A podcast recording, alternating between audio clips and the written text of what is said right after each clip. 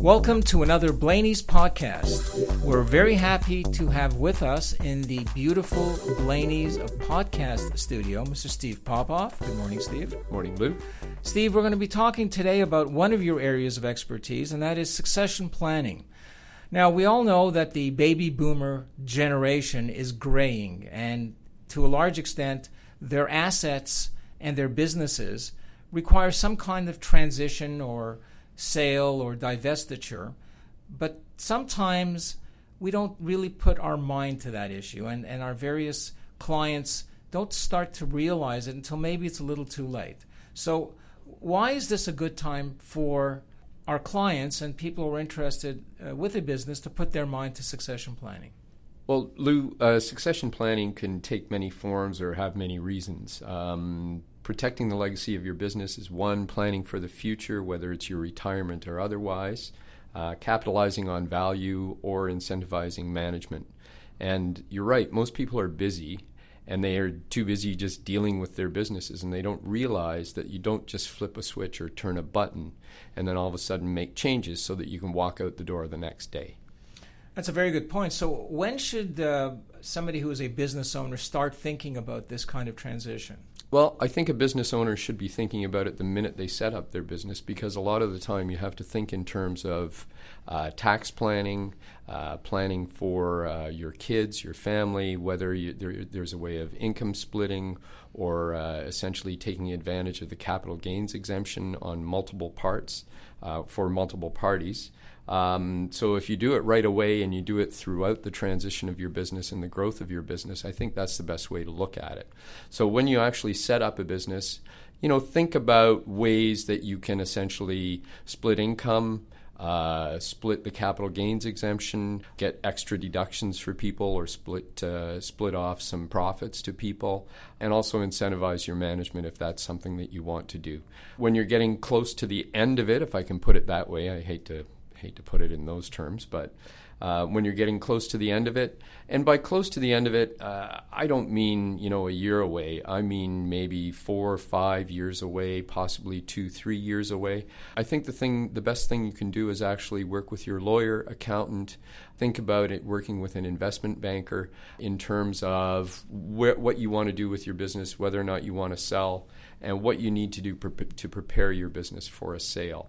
One of the things that people don't realize is that you can actually sometimes make your business more attractive to a buyer if you take some time, make some changes, uh, put lipstick on a pig, is the way I put it. Um, but that's something to think about also. Also, you know, one of the things that people don't realize is you don't just walk out the door. If you're selling to a strategic buyer, a strategic buyer in the same business, I mean, that person is going to want you there so that you can help transition clients, help transition suppliers, consultants, etc. Now, Steve, I, I know that there are probably three different uh, people who might be interested in taking on the succession. The way I see it is if you're a business owner and you have kids, you may want to transition them over to the kids. And I, I presume that's a, a, series of different factors. And if you want to sell it to management, which is, I think, the second uh, possible buyers or transition par- parties, and of course to sell it to a third party through uh, through an investment banker or whoever else you have. So why don't you tell us a little diff- about the differences between those three transitions and how you would address it?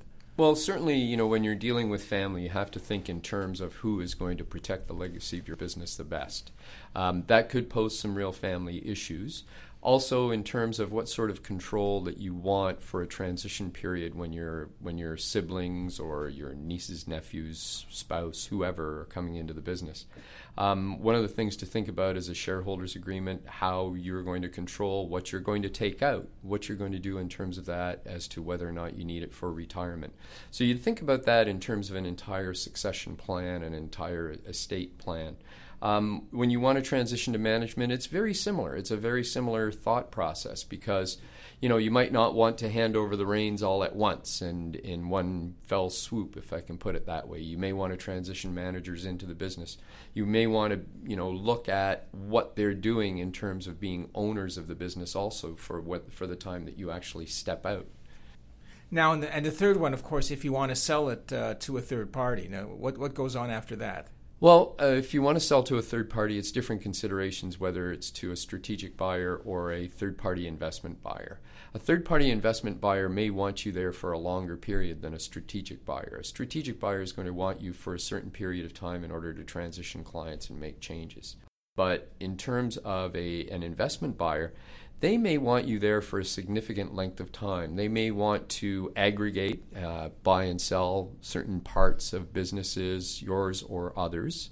Um, they w- may want to bolster the investment, and they may want to flip it so that they can make money on it. It's a classic private equity play, which is buy a business, aggregate, and then sell. So you could be part of the aggregator or the aggregatee. If you're part of the aggregatee, then it's probably a shorter timeline because they're just bringing you into the business and your business is going to be part of a larger investment that they have. Now, I know this is hard to, to answer because every family is different, but how does an owner know that his kids can operate the business and are ready to operate the business? And is there training? And uh, what are the conversations that you have with your clients about this? Well, I think first of all, you know, you have to be blunt, and you you you you never know whether or not a family member is going to do a good job until they're actually doing the job, and that's why I think sometimes it's pretty important for you to be transitioning the the business with them. I'd love to say that it works every time but I know that there have been a lot of cases. There's a lot of case law dealing with oppression remedies, that sort of thing, uh, fights afterwards. So the more you plan, the better the shareholders agreement you have. I think the the easier the transition is, and the better it is. So you have to really think in those terms, and you have to think about who's going to be a good manager, and you may have to make some tough decisions. Now, you know, I, I was thinking about this uh, interview uh, before today, obviously, and and, it, and it, I thought about what would be the best thing for your kids in terms of the business, and wouldn't it always be the case for you to maximize the value of it by selling it to a third party and just giving them the money? Well, not necessarily, because you know you can you can actually. Uh, make an income for yourself over time, a retirement income. And if your kids are in the business and running it, um, you may not want to let go of it completely. I mean, you may want to just take some money out. You may want to still make some decisions. And there's a significant amount of level of uh, pride, I think, that's involved when your kids are taking over your business or a relative is taking over the business. You know, there are different considerations for different people. It might be said that uh, when a dad or a mom sells the business to their kids, the kids look after them into their old age simply by running the business well. Wouldn't that be right? Uh, yes and no. I mean, you also have to make sure that you've built into your arrangement something that is more concrete than that. Uh, I wouldn't recommend that somebody just rely on the goodness of family members. I think if if you have something in writing, if you've had something that you've agreed upon, then it's much easier. There are fewer family issues. If you've got something that you've actually set out and you've set out a plan, then you don't have to worry about it. You don't have to have those awkward conversations around the dinner table, uh, in the hospital when somebody's having grandchildren or whatever. Now, we've also talked about the sale of the business to a third party through uh, um, simply by selling it as best as possible. And as you put on putting on lipstick on a pig.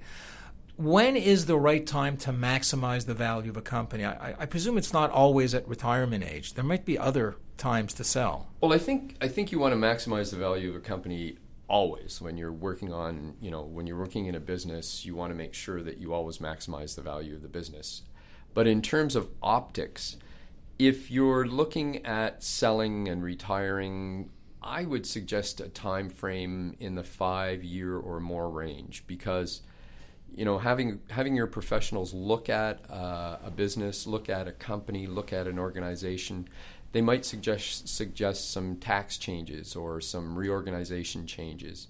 They might suggest some rationalization changes, some um, uh, changes in terms of the scope of the business, and then you know you can you can essentially engage an investment banker also after that process. When I say an investment banker, it could be a third party, it could be your accountant, um, there are a number of middle market investment bankers that will work for a small success, or sorry, a small work fee and a large success fee.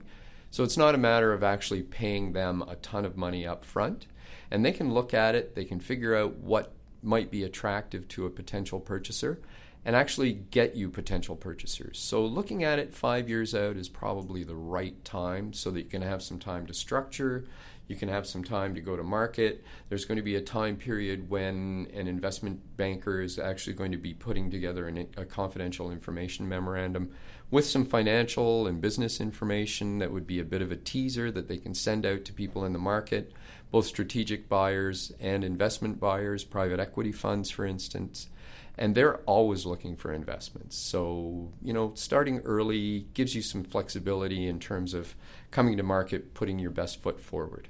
So it sounds to me like you play the role of the quarterback when you deal with that kind of situation because you've mentioned uh, an estate plan, so I presume that you would work with an estate lawyer or somebody specialized in estate. Mm-hmm. You've talked about tax issues, so I presume you work with either tax accountants or tax lawyers. You've talked about investment bankers, which is something that you have uh, mentioned as a way of selling the business. So is this something that you do regularly in terms of quarterbacking that kind of arrangement for your clients? Yes, yes, and I, you know, I put people in touch with uh, investment bankers right at the beginning. Um, it only makes good, good business sense. And we also have people here that we have 130 lawyers essentially, and we have people that specialize in various areas, and they do this every day. So, uh, yes, I would quarterback. Yes, I start out and I put my clients in touch with the, the right people at the right times, and I stay in the process. So, Steve, if one of our listeners wants to get a hold of you to uh, engage you, or at least to seek your advice and get some consult on, on it, what are what is your contact information? My email address is spopoff, S P O P as in Peter, O F F as in Frank, at blaney.com, B L A N as in Nancy, E Y.com. And my telephone number is 416 593 3972. Thank you, Steve, for this. I appreciate it. Thanks, Lou. Música